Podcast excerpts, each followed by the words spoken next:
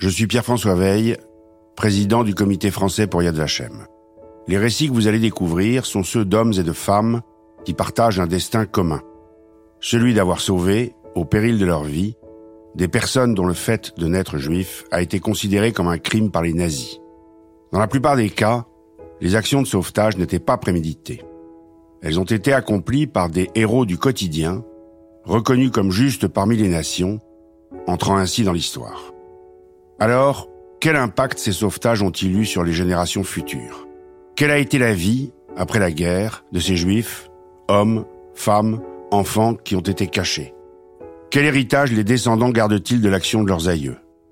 Pour répondre à ces questions, nous sommes remontés dans le temps pour aller à la rencontre des justes encore en vie. Et nous avons recherché les témoignages de ceux qui nous ont quittés.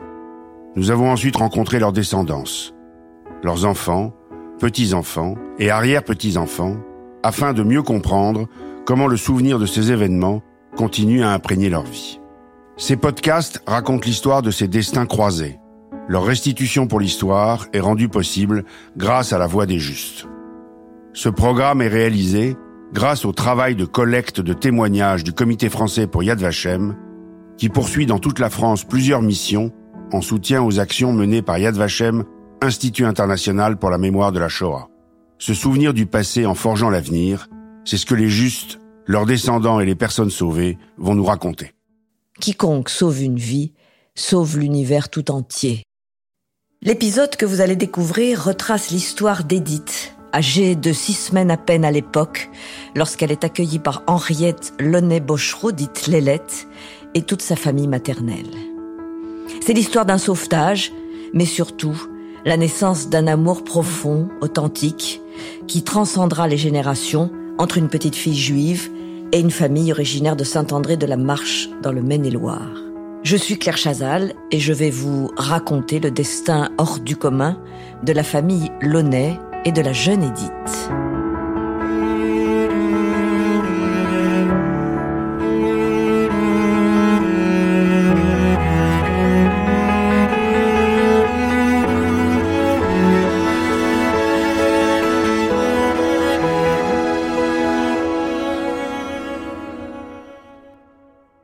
Henriette Launay a 20 ans et vit avec ses parents lorsqu'elle entend parler de la guerre et de l'occupation de la France par l'armée allemande. À l'époque, les informations circulent difficilement. L'actualité se raconte parfois au détour de conversations entre voisins. Elle se partage souvent autour du maire et des gens du village. Il y avait cette mobilisation, tout ça. Et puis alors, après, là, c'est là où on a entendu parler qu'il y avait quelque chose pour les juifs, là.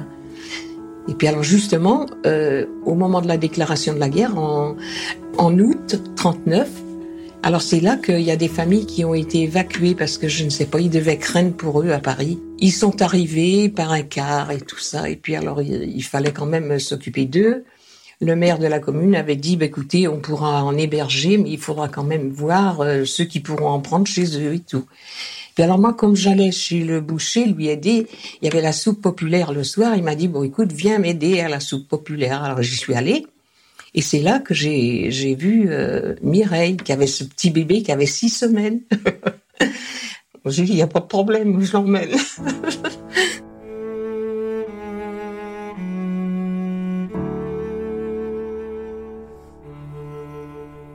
C'est donc pour protéger sa fille Edith que Mireille Primac juive immigrée de Pologne, fuit Paris. En arrivant à Saint-André de la Marche, la jeune mère trouve refuge auprès de la famille Launay. Au fil des jours, Edith grandit dans un nouvel environnement, sous le regard attendri des deux femmes. Une profonde amitié se noue entre les deux familles. Au bout de quelques mois, Mireille fait un choix important, celui de remonter à Paris avec sa fille Edith pour reprendre sa vie, son métier de couturière et surtout retrouver son mari. Le 24 juin 1941, Slama, le père d'Edith, est arrêté et déporté à Auschwitz par le convoi numéro 4.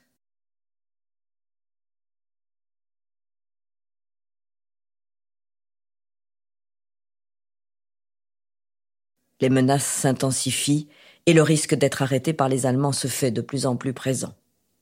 De nouveau, la priorité de Mireille est de mettre sa fille à l'abri, un abri tel qu'elle l'avait connu lorsqu'elle vivait chez les Launay. Mais le voyage est devenu trop dangereux. Mireille fait alors appel à Lélette pour venir chercher sa fille à Paris. Et c'est sur le quai de la gare que Mireille embrasse Edith pour lui dire au revoir. Et puis, euh, quand je suis arrivée à Paris, ben, je suis allée chez Mireille, qui habitait rue de la Glacière. Alors là, on a parlé, tout ça. Alors, euh, elle me dit, écoute, je confie ma fille. Elle dit, parce que moi, c'est pas possible que je la garde et tout. Et elle est revenue me conduire au train. Alors là aussi, j'étais pas du tout rassurée parce qu'elle avait son étoile. Et puis alors elle je comprends qu'elle voulait venir reconduire Edith parce qu'elle savait pas si elle la reverrait et tout. Hein. Elle m'avait donné tout ce qu'elle avait de, de bien, m'avait dit ce sera pour ma fille si je, je ne m'en tire pas et tout.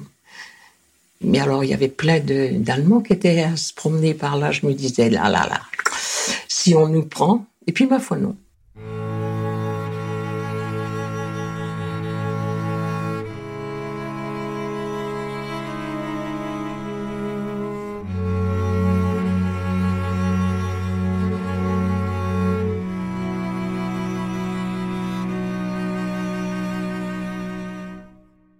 De retour à Saint-André de la Marche, la famille Launay tente de reprendre le rythme normal de la vie.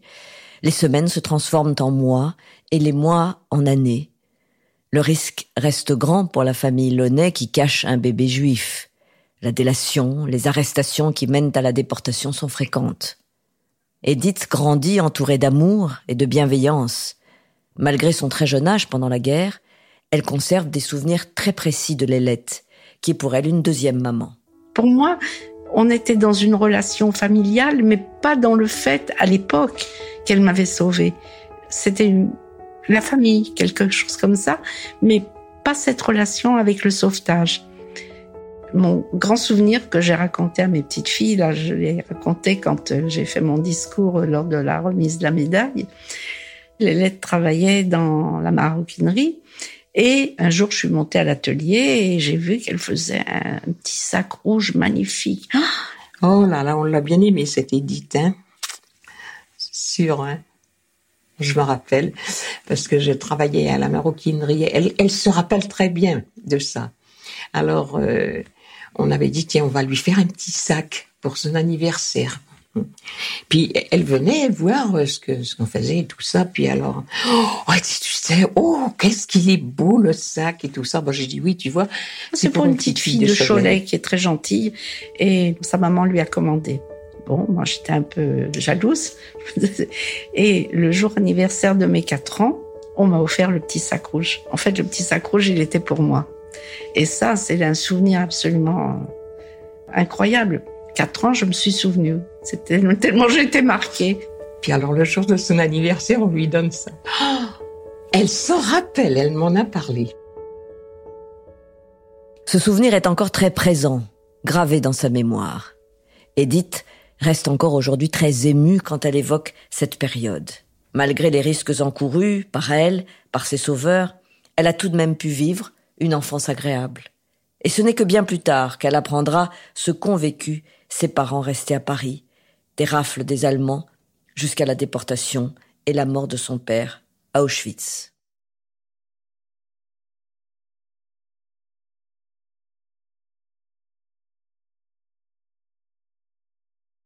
« 1945, enfin, la fin de la guerre. Les lettres guettent chaque jour ce chemin qui conduit à sa maison, espérant apercevoir Mireille, venant chercher Edith un sentiment d'espoir, mais aussi de tristesse de se voir séparée bientôt de sa petite protégée. Elle est repartie qu'après la fin de la guerre, en 45, sa maman est revenue la chercher parce que elle, elle s'en est tirée. Parce que quand il y avait des rafles, elle pouvait mieux se sauver. Comment voulez-vous sauver avec une enfant? La réveiller, elle aurait pu pleurer ou ben, c'était pas possible. Hein. C'était pas possible. Hein. Après guerre, les familles ont pu se retrouver, se raconter. Si on réalise quelle joie a pu ressentir la petite fille en retrouvant sa maman, on imagine aussi la difficulté que cela a dû être pour elle et Lélette de se quitter. Mais ce lien entre ces deux familles est indéfectible. Leurs destins sont liés à jamais.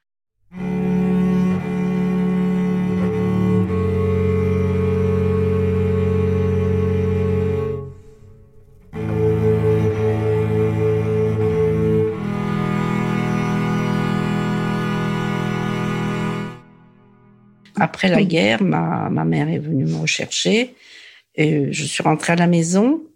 Et puis, après, tout de suite après, je suis repartie en vacances. On s'est retrouvés avec la famille Launay. On a gardé tout le temps, tout le temps euh, des, des relations. En 1956, Lélette donne naissance à une fille, Françoise, qui grandit avec une grande sœur. Mais elle ne saura que bien plus tard les circonstances qui ont amené Edith jusqu'à sa famille. Je suis née en 56. Edith venait aussi passer des vacances euh, chez nous. Et après, je me souviens des Noëls qu'on a pu passer euh, avec euh, Edith et David. Des périodes aussi où ils venaient en vacances et on allait les voir à, Saint-Gilles-Croix-de-Vie. Et après, on s'est toujours envoyé des petits textos. Enfin, on s'est téléphoné. Puis moi, Didi, c'est un peu comme ma grande sœur maintenant. Maman a été très discrète sur tout ce qui a pu se passer. J'ai vraiment appris ce qu'elle avait fait vers l'âge de 30 ans. Parce qu'elle était très pudique sur ce qu'elle avait fait. Donc elle en parlait pas. J'étais hyper surprise qu'elle m'en ait pas parlé avant. Enfin, ça m'a toujours épaté que maman soit aussi pudique qu'elle dise pas plus, quoi.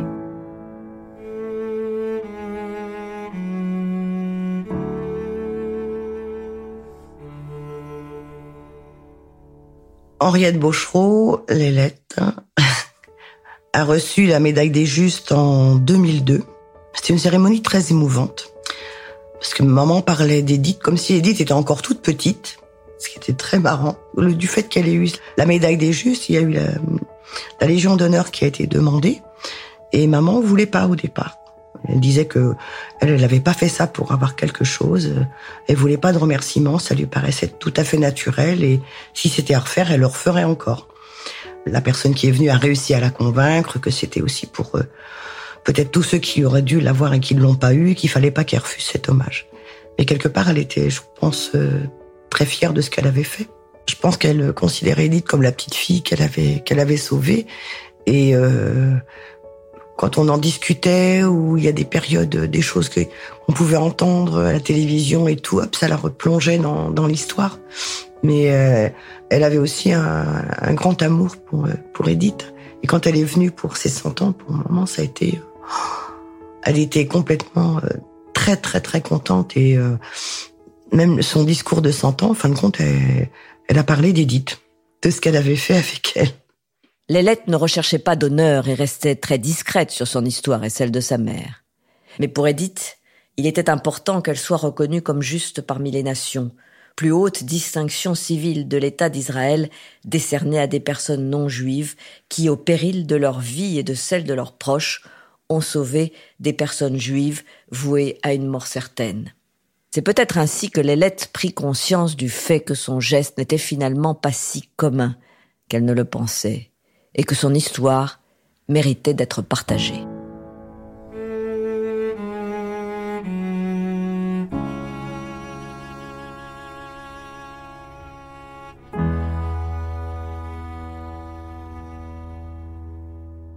Et après, maman, euh, elle est allée pendant quatre ans dans les collèges pour témoigner de ce qu'elle avait vécu, euh, de, ce qui s'était passé quand euh, Edith a vécu à la maison. Donc pendant quatre ans, elle a témoigné dans les différents collèges. C'était quelque chose et ça lui plaisait beaucoup. J'en ai des frissons parce que je trouve ça, je trouve ça magique et j'espère qu'il y a beaucoup de personnes qui auraient encore ce geste. Je pense que j'ai pris aussi du côté de maman au fait que bah, d'aider les gens qui en ont besoin, d'être, d'avoir une ouverture d'esprit. Je trouve ça tellement, euh, tellement important aussi dans, dans, les temps où on vit. Si on est tous, euh, si on n'est pas solidaire, euh, on n'avance pas. Donc, euh, et puis maman avait une telle aura que bon, de toute façon, ça a toujours été un modèle pour moi. Pour tout ce qu'elle a fait, ça a été un modèle. Donc, on essaye à, sa façon de reproduire le, même schéma, mais de façon différente.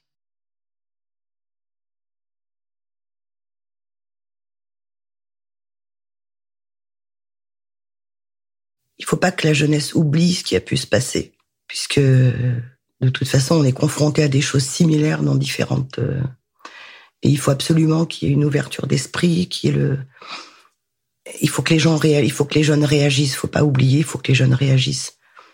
Parce que je pense que c'est important. On est un tournant où c'est important. Parce que je pense que si tout le monde donne un peu de ce que ma mère et ma grand-mère ont fait, on peut s'en sortir. Mais si tout le monde reste de façon très égoïste en pensant qu'à soi, ben on va droit dans le mur.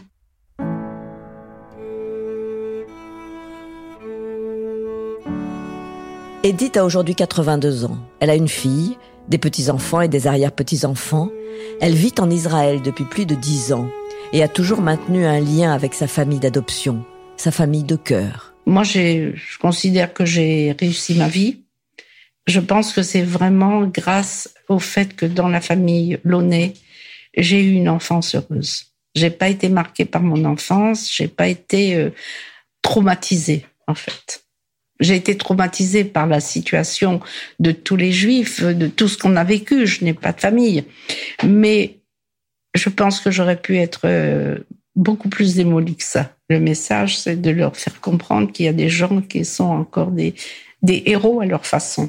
C'est pas forcément des héros dont on parle, mais des, des, héros euh, qui ont pris des risques, qui ont eu une forme d'abnégation quelque part. Grâce à elle, je pense que j'ai pu réussir ma vie après.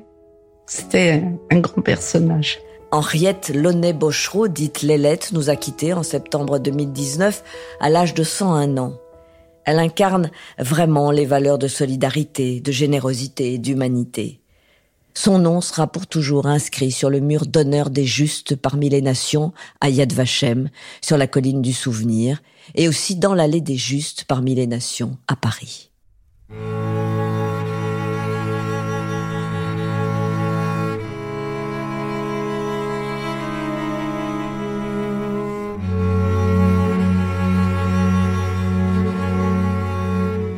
Quiconque sauve une vie, sauve l'univers tout entier. Cette phrase est gravée sur chaque médaille qui est remise aux justes ou à leurs descendants par un représentant de l'ambassade d'Israël lors de cérémonies officielles organisées dans les lieux de la République. Il faut souhaiter que jamais que ça se refasse, cette chose-là. Jamais, jamais. Si c'était à refaire, j'irais la chercher pareil. la même chose, j'irais la chercher. Mais enfin, euh, franchement, hein, je trouve que c'est lamentable qu'il existe des choses comme ça. Puis qu'on soit de n'importe quelle race, de n'importe quelle religion et tout ça, on est tous des humains. Pourquoi, pourquoi s'acharner comme ça? Vous trouvez ça normal?